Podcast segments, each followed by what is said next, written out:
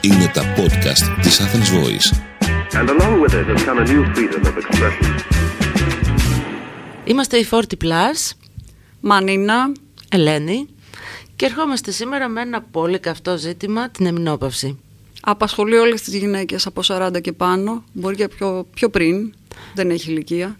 Η περίοδος πέρασε ή Τελείωσε, θες να πεις.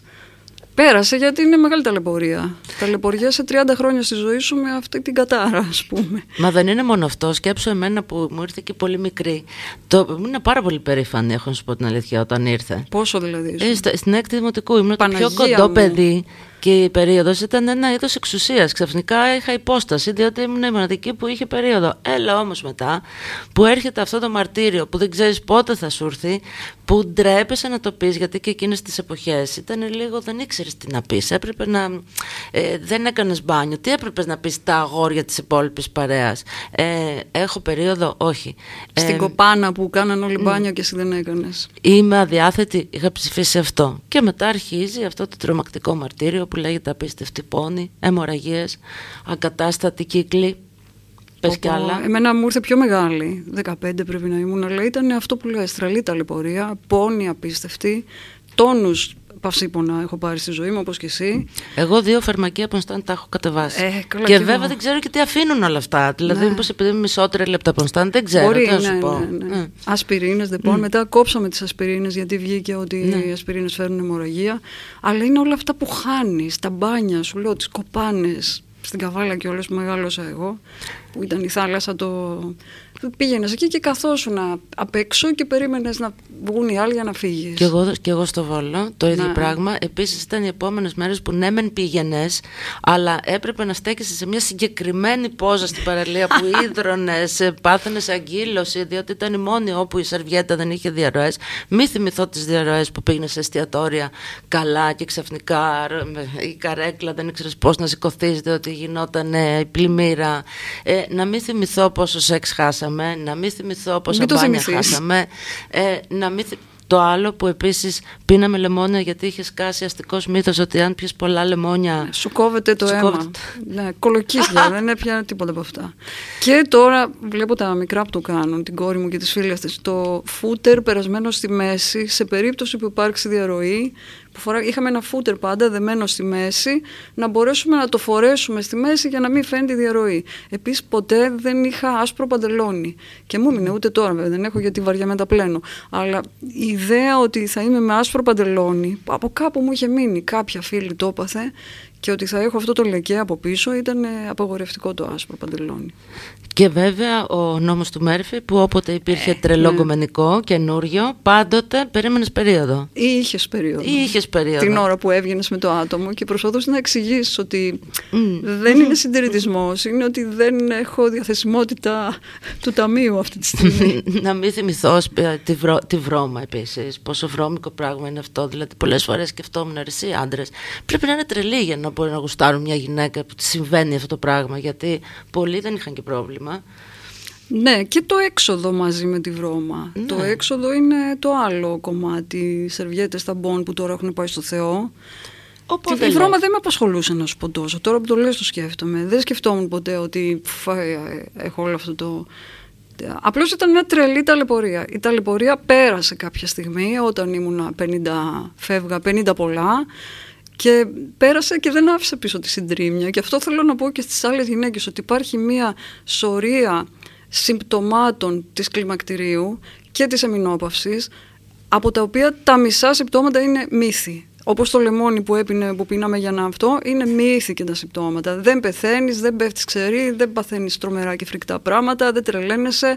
Τρελαίνεσαι στο βαθμό που είσαι τρελή από φυσικού σου, δεν έχει κάτι παραπάνω. Υπάρχει όμως πάρα πολλοί κόσμος, πολλές γυναίκες, οι οποίες πέφτουν σε κατάθλιψη. Και εκεί έρχεσαι να αναρωτηθείς, αφού είπαμε ότι έχουμε περάσει όλοι σε ένα μαρτύριο, ένα προσωπικό γολγοθά, διαφορετικό η καθεμία με την περίοδο, γιατί στην ευχή όταν τελειώνει αυτή η περίοδος πέφτουμε σε κατάθλιψη; Εγώ έχω βγάλει ένα συμπέρασμα από τι παρατηρήσεις που έκανα, ότι αυτές που, πέ- που παθαίνουν τη μεγαλύτερη ζημιά είναι το τρελό εγκεφαλικό. Είναι κάποιες οι οποίες κάπου έχασαν το τρένο διότι ξέρεις με το παιδί. Δηλαδή λέγανε θα κάνω παιδί, έχω μωρέ χρόνο, εντάξει δεν είναι η ώρα αλλά κάποια στιγμή θα το κάνω. Και έρχεται μία ώρα που τελειώνει η περίοδος και λένε όπ τι έγινε τώρα. Που δεν το έκανα όταν Ναι, έπρεπε. και εκεί αρχίζουν τα ψυχοφάρμακα, το οποίο και αυτό είναι. διορθώνεται. Δηλαδή, υπάρχουν τόσα δυστυχισμένα παιδάκια που μπορείς να μεγαλώσεις, να υιοθετήσεις. Υπάρχουν και τρόποι να το εκνοποιήσεις. Αμασόνι και δεν θες να το κάνεις αυτό. Και να πούμε ότι η εμπειρία του, ε, της μητρότητας είναι το μεγάλο ενό παιδιού και δεν είναι αν βγήκε από την κοιλιά σου. Ή όχι. Για να μην σου πω υπάρχει και χειρότερο να κάνεις ένα παιδί και να βγει ίδιο πρώην, ας πούμε. Που και να το καλύτερα- τρως στη μάπα Ναι. μετά το παιδί και να μην ξέρεις τι να το κάνεις. Α, Οπότε και αυτό λύνεται. Αλλά πιστεύω ότι έχει να κάνει αυτός ο τρόμος της εμεινόπαυσης με, τη, με παλιότερες εποχές. Δηλαδή όταν ο ρόλος της γυναίκας παλιά ήταν να παντρεύεται, να κάνει παιδιά, να μεγαλώνει τα παιδιά, μετά να μεγαλώνει τα εγγόνια και μετά να πεθαίνει και κατά προτίμηση στο κρεβάτι της με τη μία για να μην έχουν να τη γυροκομούν οι υπόλοιποι. Ε, εκεί όταν έρχεται αυτό το τέλος βλέπεις ένα deadline πάρα πολύ ε, βίο αν θες. Τώρα όμως με το νέο προσδόκιμο ηλικίας έχουμε προσθέσει στη ζωή μας 10 χρόνια τα οποία ξέρεις δεν έχουν καταμετρηθεί ακόμη τα οποία είναι μια όψιμη νεότητα. Μετά τα 60 δηλαδή. Φυσικά. Τουλάχιστον 10, μη σου πω και 20. Ναι, μη σου πω και 20 ακριβώς. Όπου εκεί μπορείς να κάνεις τα πάντα και ε, σε αυτή την περίπτωση, δηλαδή αν ήταν video game η εμεινόπαυση, σηματοδοτεί μια νέα πίστα. Ανεβαίνεις Νέα πίστα, πίστα. yes και είσαι πολύ ευτυχισμένος. Για πες το τη Αυτός δικιά σου είναι εμπειρία. ο τρόπος να το δεις, ναι. Ε, εγώ είχα τύχη, είχα μικρά παιδιά καταρχήν, έκανα, τα έκανα όλα ανάποδα στη ζωή μου και στη δεύτερη φάση είχα μικρά παιδιά, 7 χρονών όταν ε, είχα εμεινόπαυση. Σχεδόν δεν κατάλαβα τι, τι γινόταν. Ε, δεν είχα εξάψεις, δεν είχα όλα αυτά. Είπαμε για τα συμπτώματα ότι υπάρχουν αληθινά και, και μυθικά συμπτώματα. Οι εξάψεις είναι αληθινές για πολλές γυναίκες, αλλά είναι τόσο, δεν είναι τόσο μυθικές όσες περιγράφονται. Δεν είναι τόσο δραματικές. Δεν πέφτεις κάτω επειδή ζεσταίνεσαι. Υδρώνεις, ζεσταίνεσαι, ταλαιπωρείσαι, έχεις μια βεντάλια και κάνεις αέρα. Και να σου πω κι εγώ που μια ζωή κρυώνω, πέρασα τους καλύτερους χειμώνες της ζωής μου.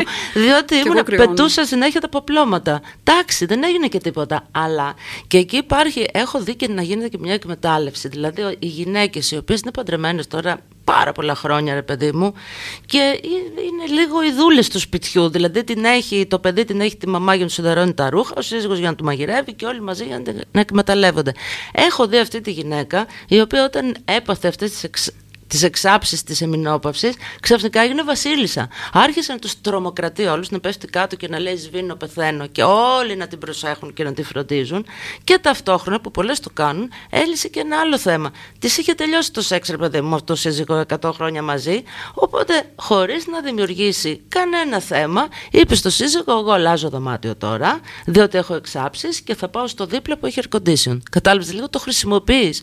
Και ταυτόχρονα είναι και η ώρα σου να γίνεις πριγκίπισσα. Αφού δεν σε προσέχουν με το καλό, άμα είσαι παντρεμένη και με κανέναν Ελληνάρα που ξέρεις δεν σε έχει και με το να σου φαίνει το πρωινό στο κρεβάτι και Λίγο τριαντάφυλλα. το κλότσου. Ναι, κάπως αποκτάς μια σημαντικότητα. Αυτό το έχω δει να το κάνουν οι γυναίκες και στην ε, εγκυμοσύνη ας πούμε. Ξέρεις που είναι, έχουν την κοιλιά και νομίζουν πια ότι όλοι λοιπόν, πρέπει... εγώ έχω το αντίθετο να σου πω. Το, η εικόνα που έχω εγώ είναι το 50 plus να, να χωρίζουν με τους άντρες, να τις παρατάνε δηλαδή ξαφνικά, επειδή οι άντρες βρήκαν μια νεότερη γιατί μεγάλωσε η γυναίκα που είχαν μέχρι τώρα και να ξεκινάνε οι άντρες μια καινούργια ζωή με την πολύ νεότερη γυναίκα, να κάνουν και παιδιά και η γυναίκα να μένει με παιδιά στην εφηβεία. Δηλαδή το σχήμα που έχω δει πολύ είναι γυναίκα στην εμεινόπαυση με παιδιά στην εφηβεία. Αυτό το έχω δει πάρα πολύ. Και καπάκι μόνη της, με άντρα που έχει φύγει από το σπίτι.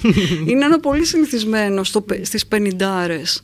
Ε, αυτό παρατηρώ. Το άλλο που λες εσύ δεν το έχω προσέξει του να κάνει τη, τη θεά.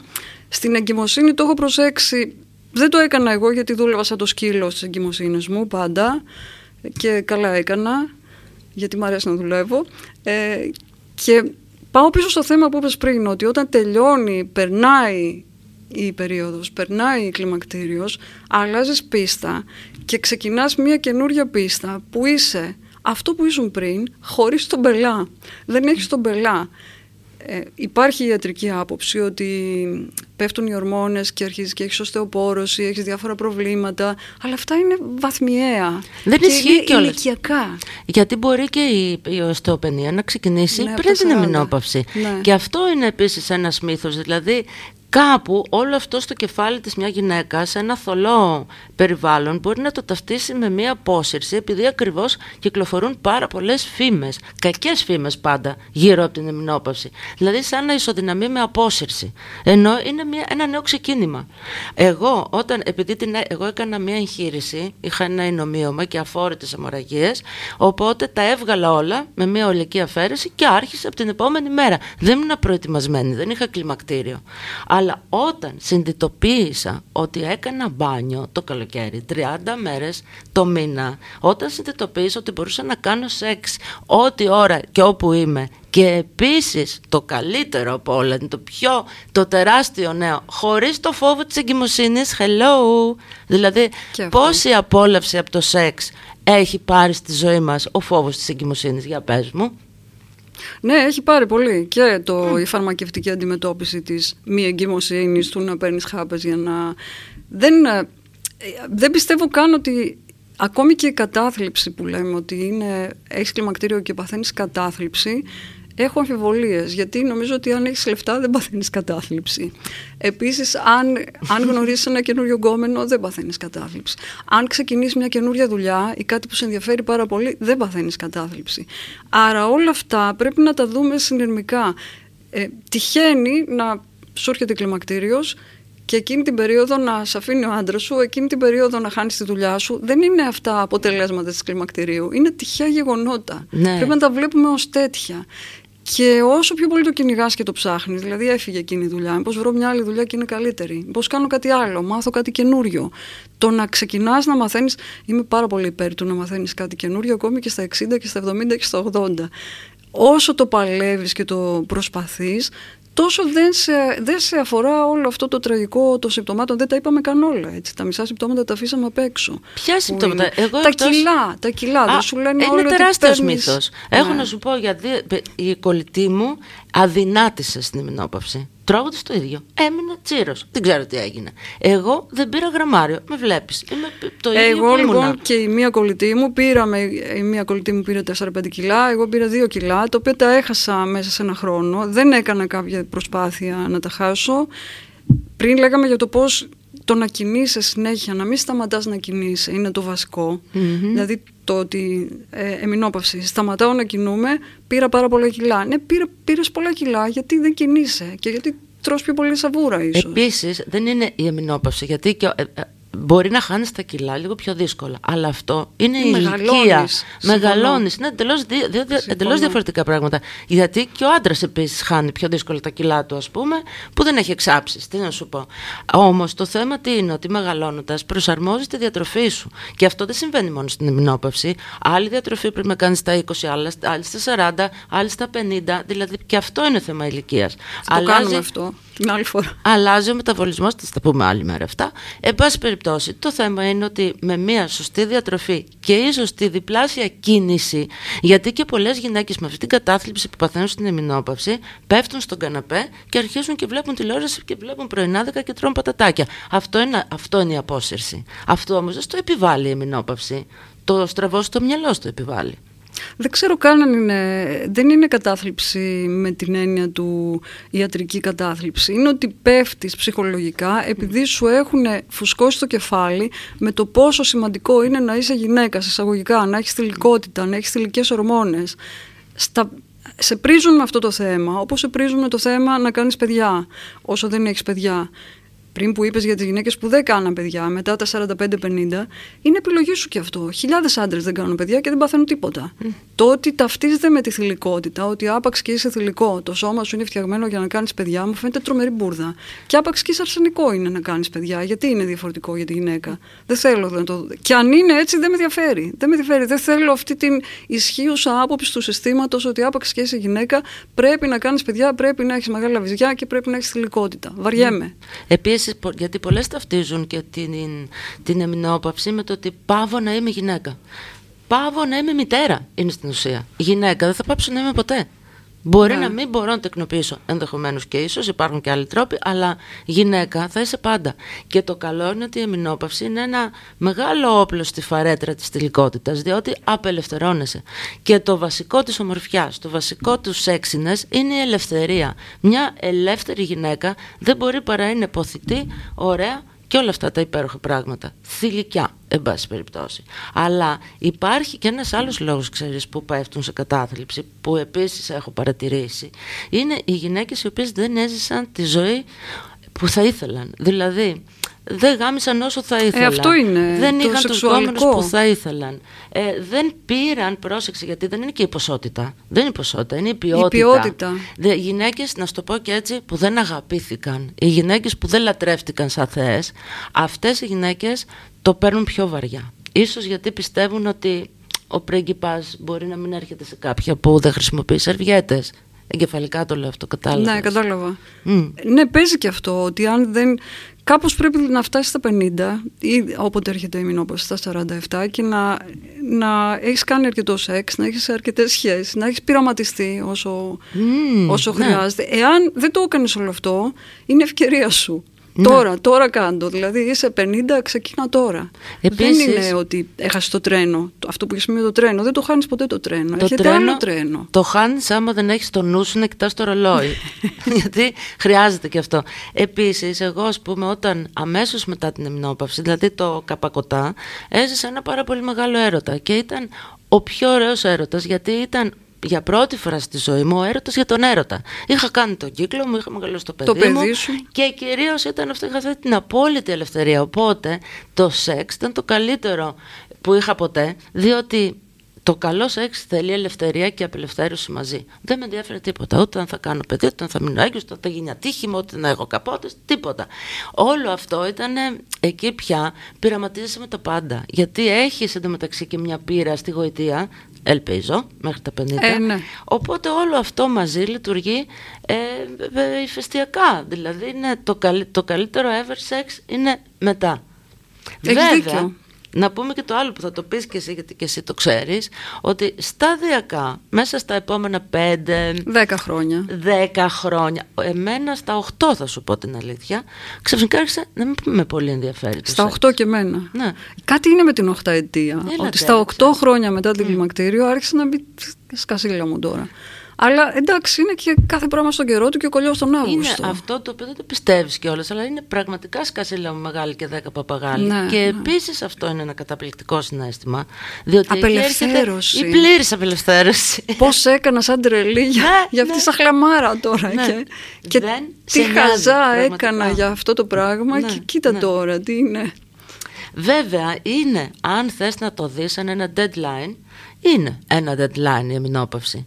Αλλά εγώ πιστεύω ότι πρέπει να το δεις σαν ένα δημιουργικό deadline, δηλαδή σαν ένα καμπανάκι που σου λέει ότι ξέρεις κάτι, δεν θα είσαι πάντα 20 χρονών, δεν θα είσαι πάντα 35, η ζωή είναι μικρή.